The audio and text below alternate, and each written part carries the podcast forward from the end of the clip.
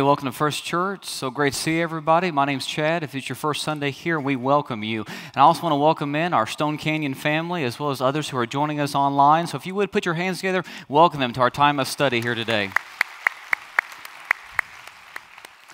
Well, I just want to see by a show of hands at both of our campuses how many of you guys have ever been tempted, or maybe you've actually bought something that you've seen on an infomercial. You know, these items are called like as seen on TV items. So let me just see, show of hands, both our campuses. How many guys have ever been tempted, or maybe you've actually bought an as seen on TV item? Okay, several of you. Well, I have never bought one of these items until this past week, but I've been tempted several times in the past to buy some of these items I've seen on TV. And you may, you may recognize some of these items that I've been tempted to buy. The first one is known as the Lazy Housekeeper Mop Shoes. Anybody seen these before? I think this is extremely practical, honestly. I mean, think about it. If you don't feel like mopping your floor or dusting your floor, you just slip these little slipper shoes on. You can walk around and you clean your floor as you walk. I mean, somebody was using their noggin on that one. It's extremely practical. Or how about this one, the Angry Mama Microwave Cleaner? Now, I love this. I didn't know they made things like this, but we could use this at my house. I have no idea why they made it an Angry Mama, but still, I think it could be fun, and I could use something like this.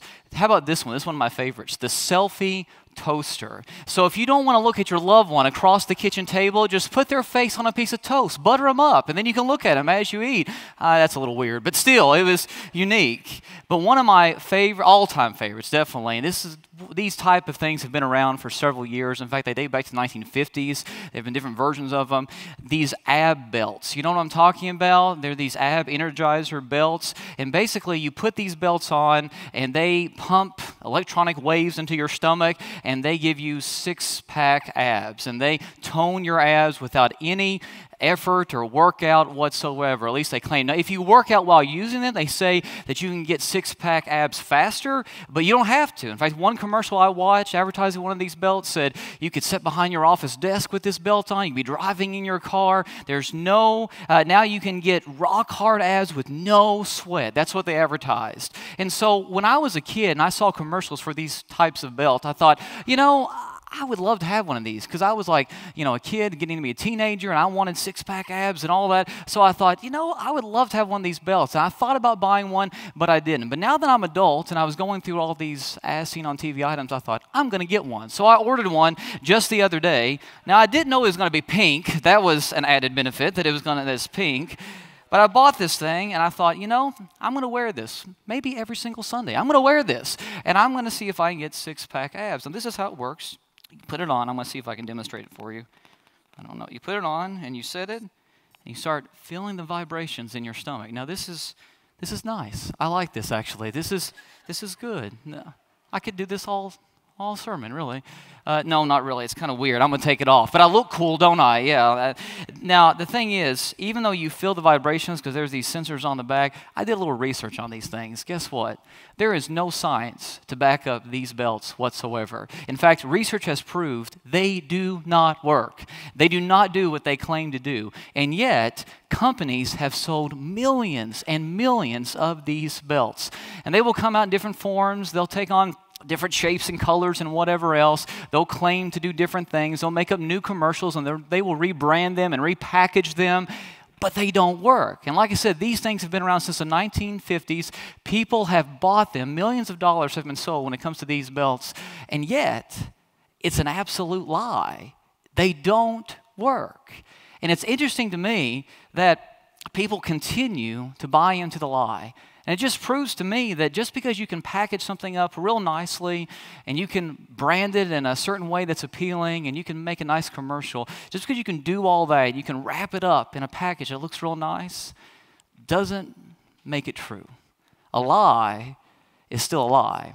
Now, when I was thinking about these different as seen on TV items, I thought, you know, I can make some money because if you package anything just right, you can sell anything. So I had this idea. We can sell these and we can pay off our church building debt, okay? I came up with what I'm calling the encourager scale. Now, this looks like a typical bathroom scale, but it's not. Instead of giving you your actual weight when you step on it, instead it just encourages you so that you have a good self image. And so this is how it works. It actually talks to you. You don't read anything on it, it talks to you once you step on it. I'm going to demonstrate it for you. Ready? So here we go.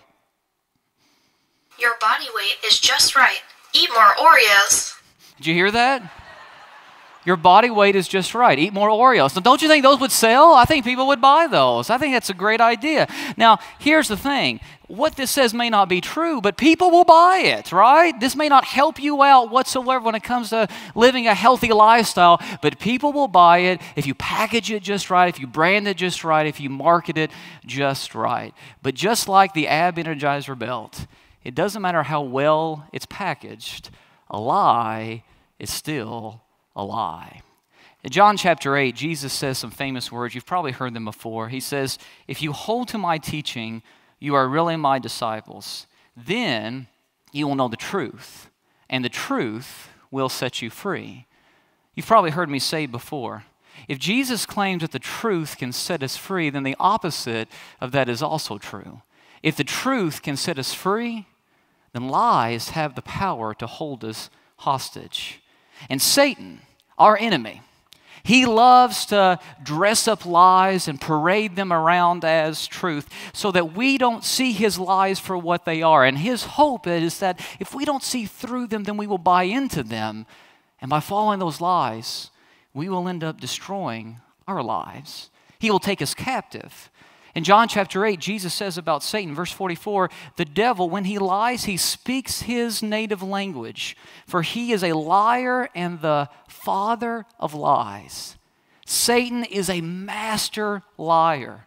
And one of his primary tactics that he uses to get us to buy into his lies is by making his lies sound spiritual, sound religious, even biblical, so that we mistake a lie for truth and then he can trick us into doing his bidding. He can trick us into doing things that are unhealthy for our spiritual lives, for our physical lives, for our emotional well being. And that's why we started this series a few weeks ago entitled What the Bible Doesn't Say, or that the Bible doesn't say that, because we want to expose some of these myths, some of these lies that are floating around in our culture today that sound biblical, that sound spiritual, that people think are from God but that really aren't. In fact, a lot of these lies that we've been talking about, the Bible teaches the exact opposite of what they claim.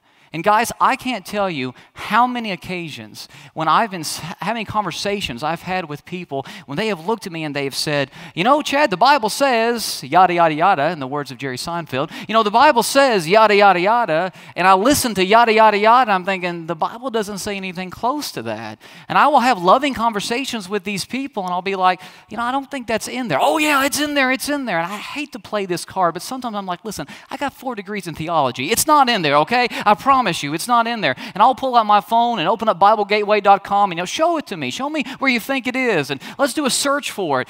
And they can't find it. And even after searching for several minutes, they'll come back and say, Oh, I just know it's in there somewhere. And I'm thinking, It's not. In fact, what the Bible teaches is the opposite of what you're claiming. I hear that all the time because Satan loves to take lies, dress them up like truth so that we will buy into them. And one dangerous lie that I've heard over and over again throughout my life, and especially during my time in located ministry, is this lie God wants you to follow your heart. God just wants you to follow your heart. Now, that statement seems innocent enough on the surface. It even sounds a little spiritual. But our leader, Jesus, he teaches something very different than that.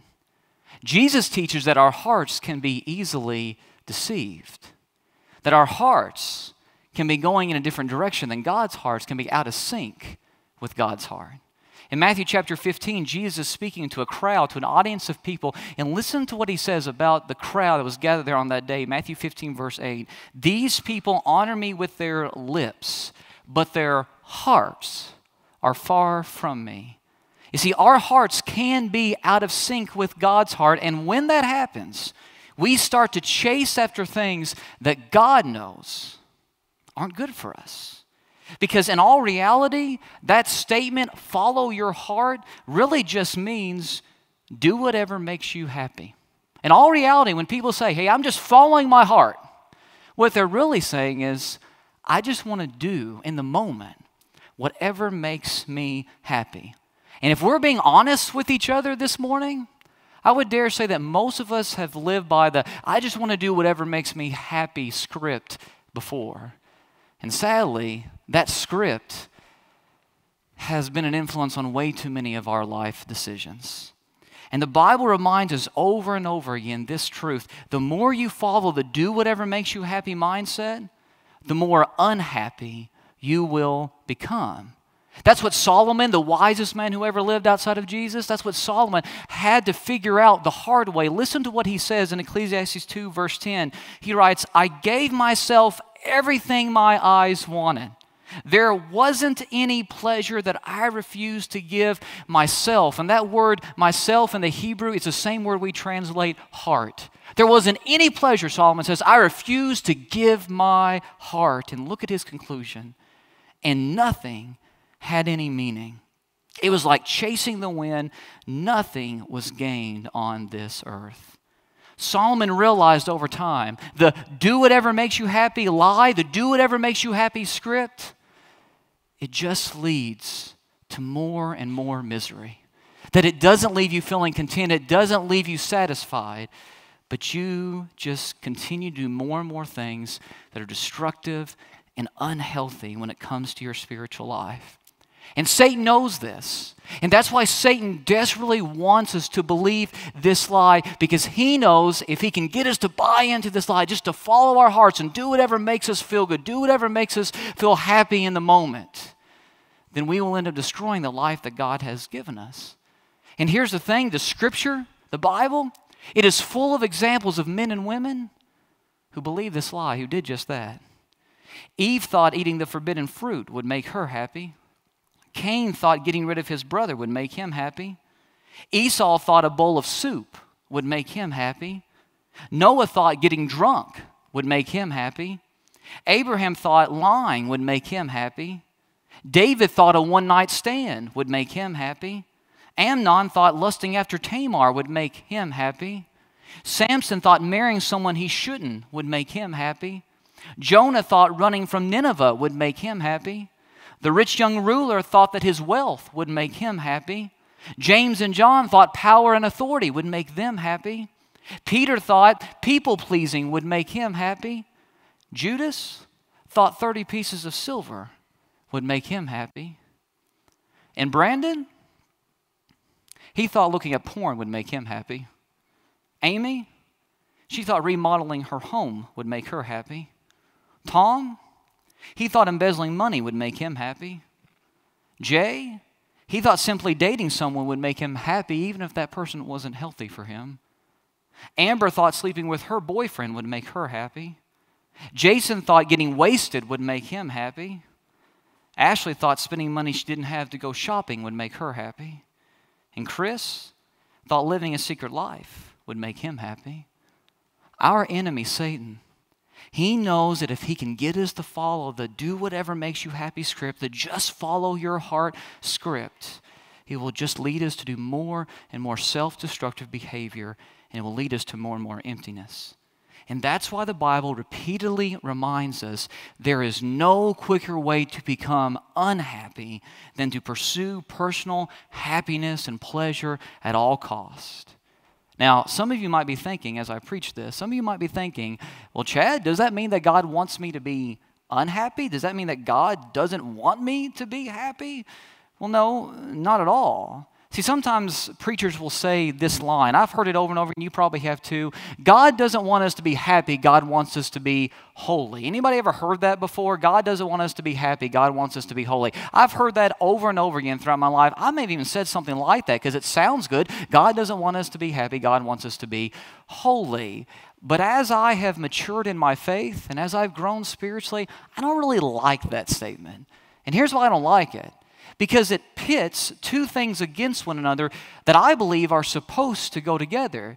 It pits happiness and holiness against one another as if they are opposed to one another, as if you have to choose one or the other. You have to choose happiness or holiness, but you can't have both. And I disagree with that. And yet we all know Christians that believe you have to choose one or the other, and they have chosen to be unhappy.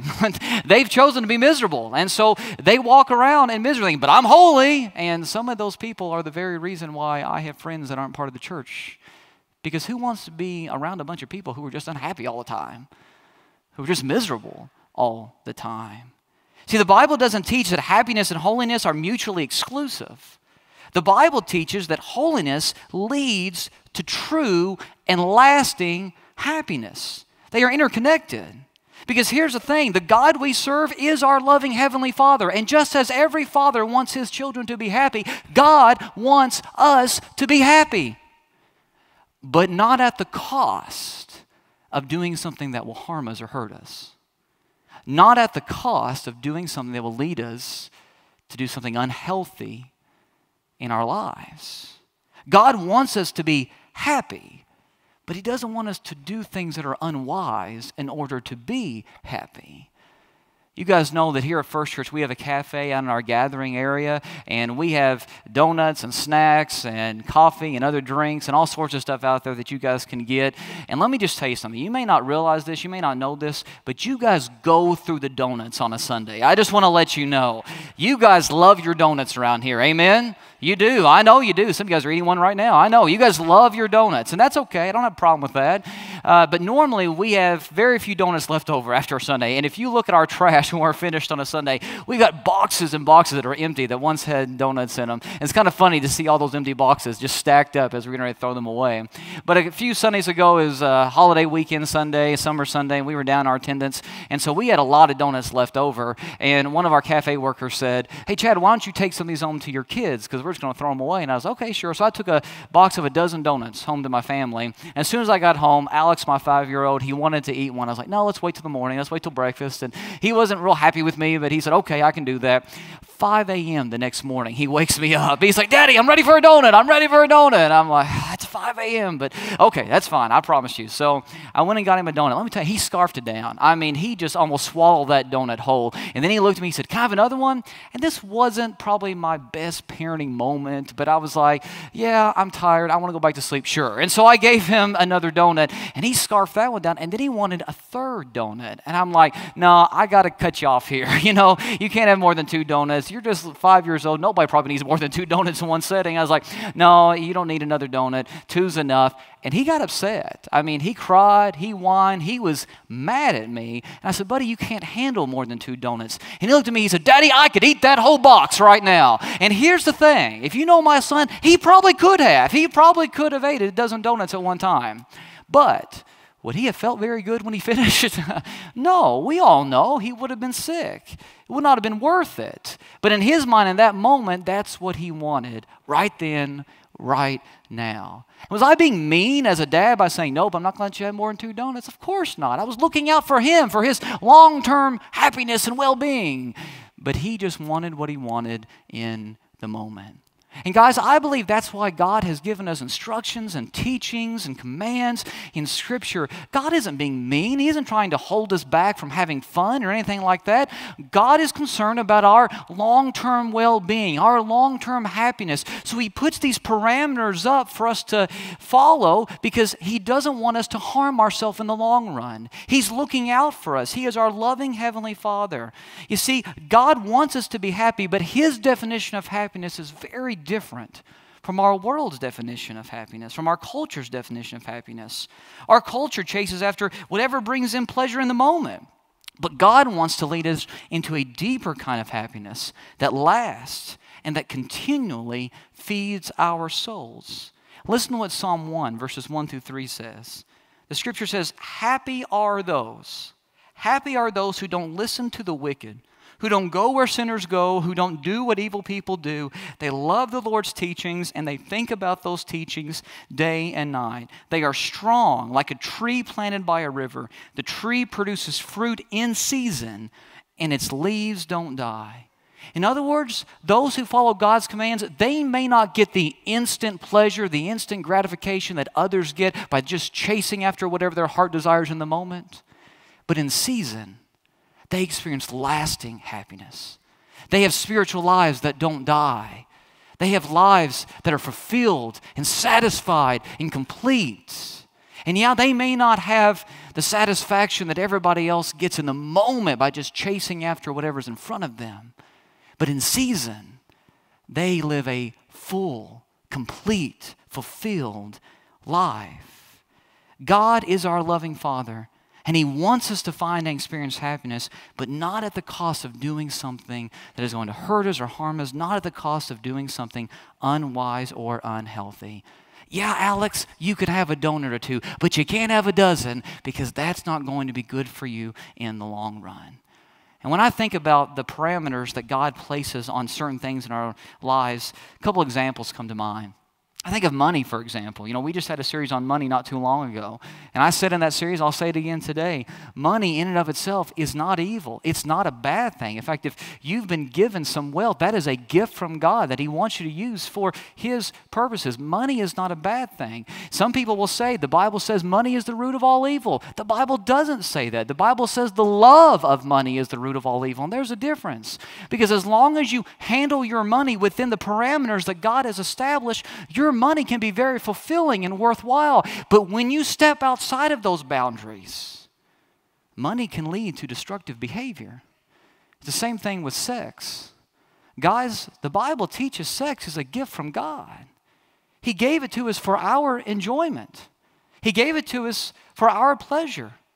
He wants us to experience it, but within the boundaries, the parameters He has established which is between one man and one woman in marriage, in the covenant of marriage, between a husband and a wife. And when sex is practiced within the boundaries that God has established, it is fulfilling, it is satisfying, and you get the most out of it. But you step outside of those boundaries that God has established, and it can be extremely destructive emotionally, spiritually, even physically. And a lot of people do things that make them feel good in the short run, but it ends up bringing destruction in the long run. And so we have a choice to make. We can follow our hearts and do whatever feels good in the moment, which will eventually lead to destruction, and it will. Or we can lead our hearts to Jesus, follow Him, which leads to greater levels of life. And the Bible is pretty clear about what we should do. In Colossians 3, verses 1 and 2, Paul writes, Since then you have been raised with Christ. He's speaking to followers of Jesus here, those who have been baptized, those who have been raised with Christ. Since then you have been raised with Christ. Set your hearts on things above, where Jesus is, where Christ is seated at the right hand of God. Set your minds on things above, not on earthly things. Did you catch what Paul said here? Set your hearts. In other words, just because you're a follower of Jesus doesn't mean that your heart is automatically going to do what it's supposed to do. You've got to be intentional about pointing your hearts toward Jesus. You've got to set your hearts on Him. And as you bring your hearts to Him, then you can follow Him and He will lead you to greater levels of life. In other words, don't follow your heart, lead your heart to Jesus and follow Him. Let me say that again. Don't follow your heart, Lead your heart to Jesus and follow Him. And like I said, this is something we have to be intentional about because if we're not, our hearts will start to coast and they will get further and further away from God. And that's exactly what happened to a couple we read about in Acts chapter 5. If you have your Bibles, look up with me Acts chapter 5, and we're going to look at a couple that you've probably heard of before. Their names, Ananias and Sapphira. And what's interesting is when we first learn about Ananias and Sapphira, what we discover is, or at least we get no indication that they were insincere followers of Jesus. From all indications, they were faithful to the church, they were faithful to the mission of Jesus. They had sincere and authentic, genuine faith. But somewhere along the line, they allowed Satan to push them further and further away from God. So here's our context. Ananias and Sapphira, they were members of the first church in the city of Jerusalem. And the Jerusalem church was growing and it was basically expanding by leaps and bounds. I mean, it was they were influencing people by the day. And so the early Christians, they believed in the mission, the work of the church, and they started selling some of their property and their resources to fund the ministry of the church. And some of the church members were getting recognition and attention for doing this. And Ananias and Sapphira noticed that others were receiving recognition for selling their resources to advance the the church's mission, and they wanted it. They thought that if they received that recognition, that attention, then it would make them happy. And so they came up with a scheme. They decided to sell a piece of land, a piece of property they owned, and they were going to claim they were going to give all the money that they got from this piece of land to the church, but they didn't. They ended up holding back some for, the sale, for themselves. Now, there's nothing wrong with that. If they want to sell a piece of property and give half to the church or a fourth of it to the church, there's nothing wrong with that. I mean, no one was forcing them to sell this piece of property, but what they did was they sold it, they kept some of the money back for themselves, but they claimed, they told everybody, this is the entire amount we got for the property, and we're giving it all to the church. And of course, God knew the truth, and so God sent Peter, one of the early church leaders, to confront them. Let's see what Peter says to Ananias as he confronts him in verse 3 of Acts chapter 5. Then Peter said, Ananias, why have you let Satan fill your heart? You lied to the Holy Spirit and you kept some of the money for yourself. The property was yours to sell or not sell as you wished, and after selling it, the money was also yours to give away. How could you do a thing like this? You weren't trying, you weren't lying to us, but to God. Now, the question here that Peter asked Ananias is very interesting to me. Peter says, How could you do a thing like this? In other words, Ananias, you know better. You're a follower of Jesus. How could you think that this would be okay? What led you to go against what you knew was right? But Peter actually answers his own question as he's confronting Ananias. Look what Peter says in verse 3 Ananias, why have you let Satan fill your heart? See, at some point along the way, Ananias and his wife Sapphira had stopped intentionally leading their hearts to Jesus, and their hearts, for whatever reason, had just started to coast. And pretty soon they were so far away from God that they weren't even listening to God anymore, and they were living for themselves. And you see, some of you guys know the rest of the story, what happens. Ananias and Sapphira, as, as they are confronted by Peter, they drop dead. They are struck down dead in that moment. And what's interesting, there's this kind of humorous line at the end of the passage, verse 11. It says, Great fear gripped the entire church and everyone else who heard what had happened. I bet it did. I mean, people start falling down dead in the middle of church service. I bet great fear gripped the entire church. I, I bet they were scared to death. They probably had their best offering the next Sunday they had ever had, you know? That's pretty, that's a pretty extreme consequence for lying. Now, let me just say this isn't God's normal way of dealing with sin. This isn't even God's normal way of dealing with sin in the church. We don't have another example in the New Testament of somebody ever being struck down dead for any sin. So, why did this happen here and now?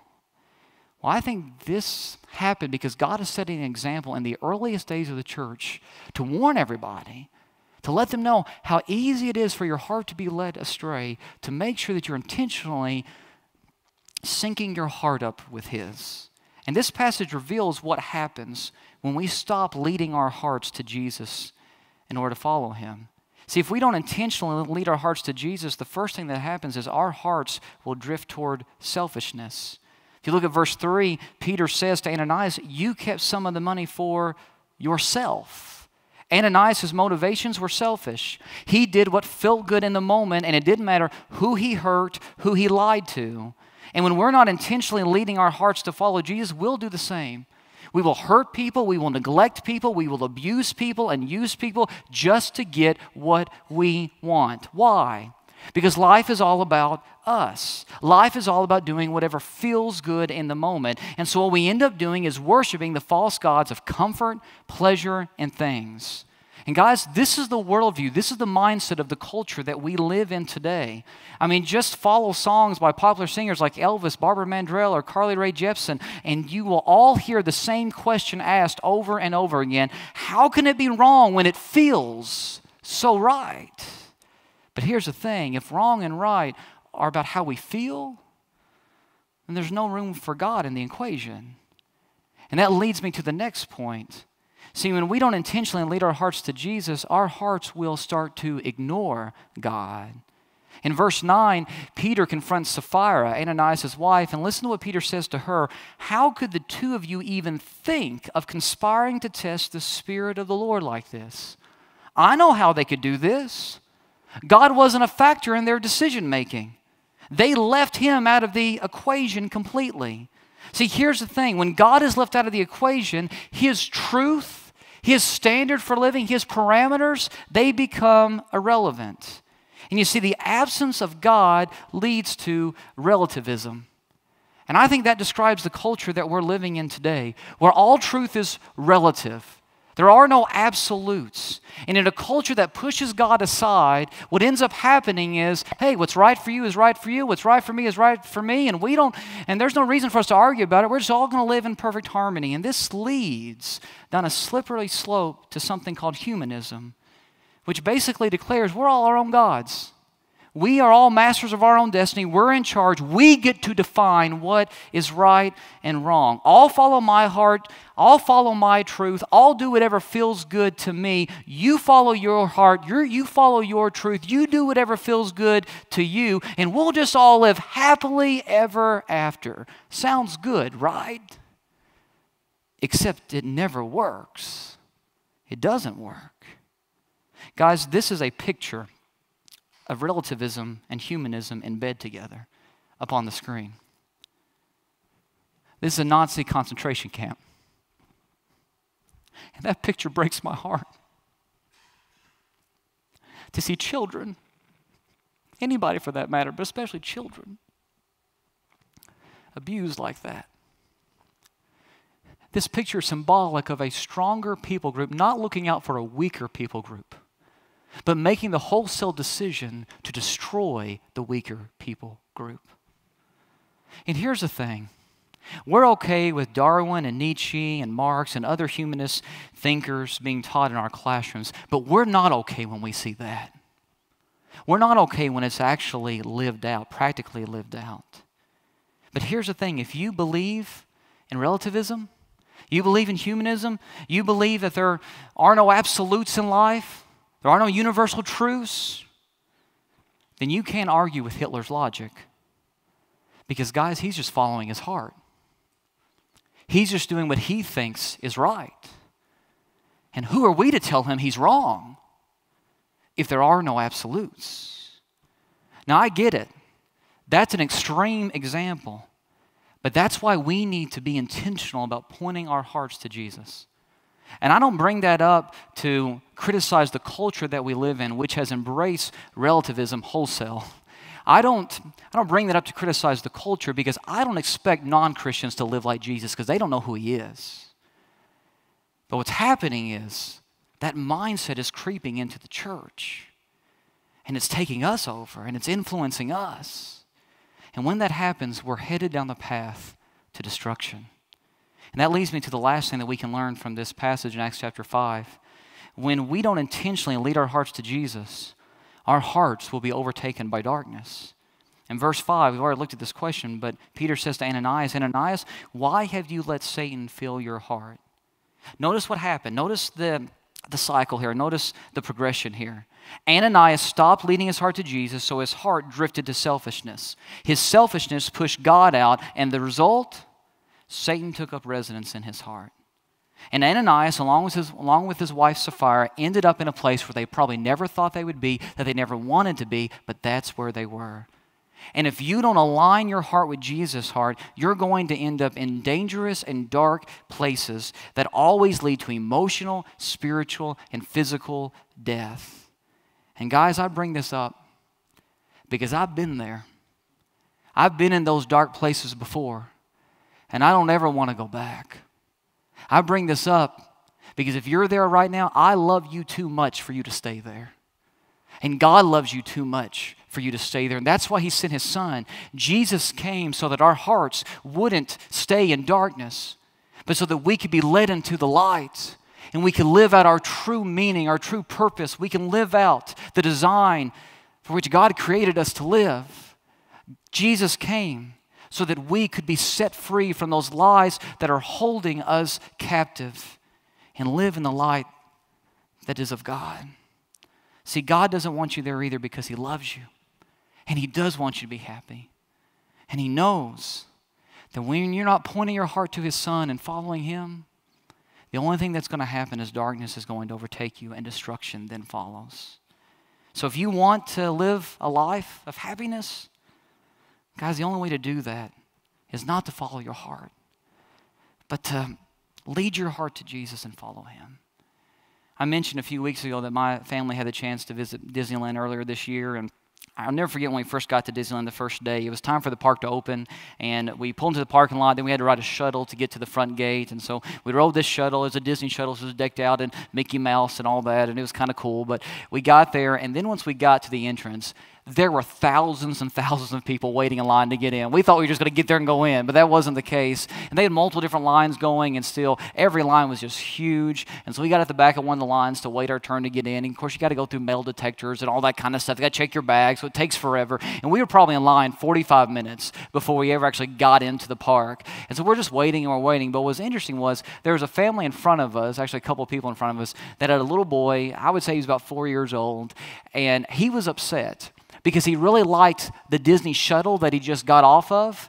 And he wanted to get back on the shuttle. In fact, he kept saying over and over again, I want back on the bus. I want back on the bus. I want back on the bus. I mean, I probably heard that a thousand times as we waited in line. And his parents kept saying, No, no, the bus has served its purpose. It was to bring us here. And now we're going to go into Disneyland. And it's going to be so much more fun. But his little mind could not comprehend that. He liked the bus. And he, so he kept saying, I want back on the bus. I want back on the bus. And he whined and he cried for 45 minutes. We heard this little kid whine over and over again about how he wanted to get back on the shuttle bus when Disneyland was right in front of him the entire time.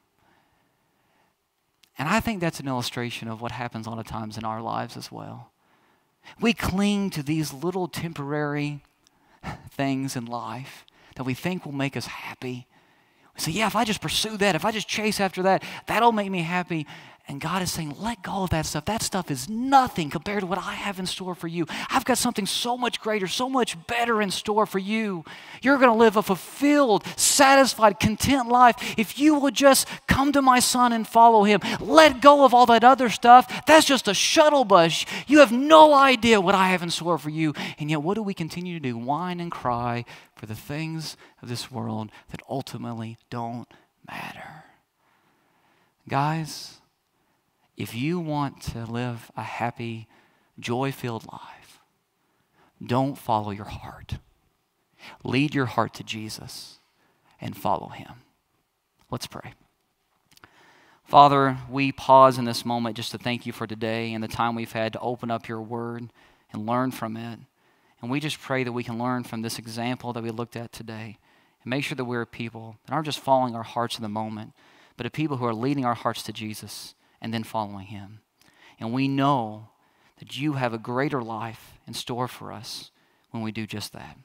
Thank you so much for Jesus, for Him coming and leading us out of the darkness, for giving us the chance to be freed from the darkness that has overtaken our hearts, so that we can live in the light of your Son.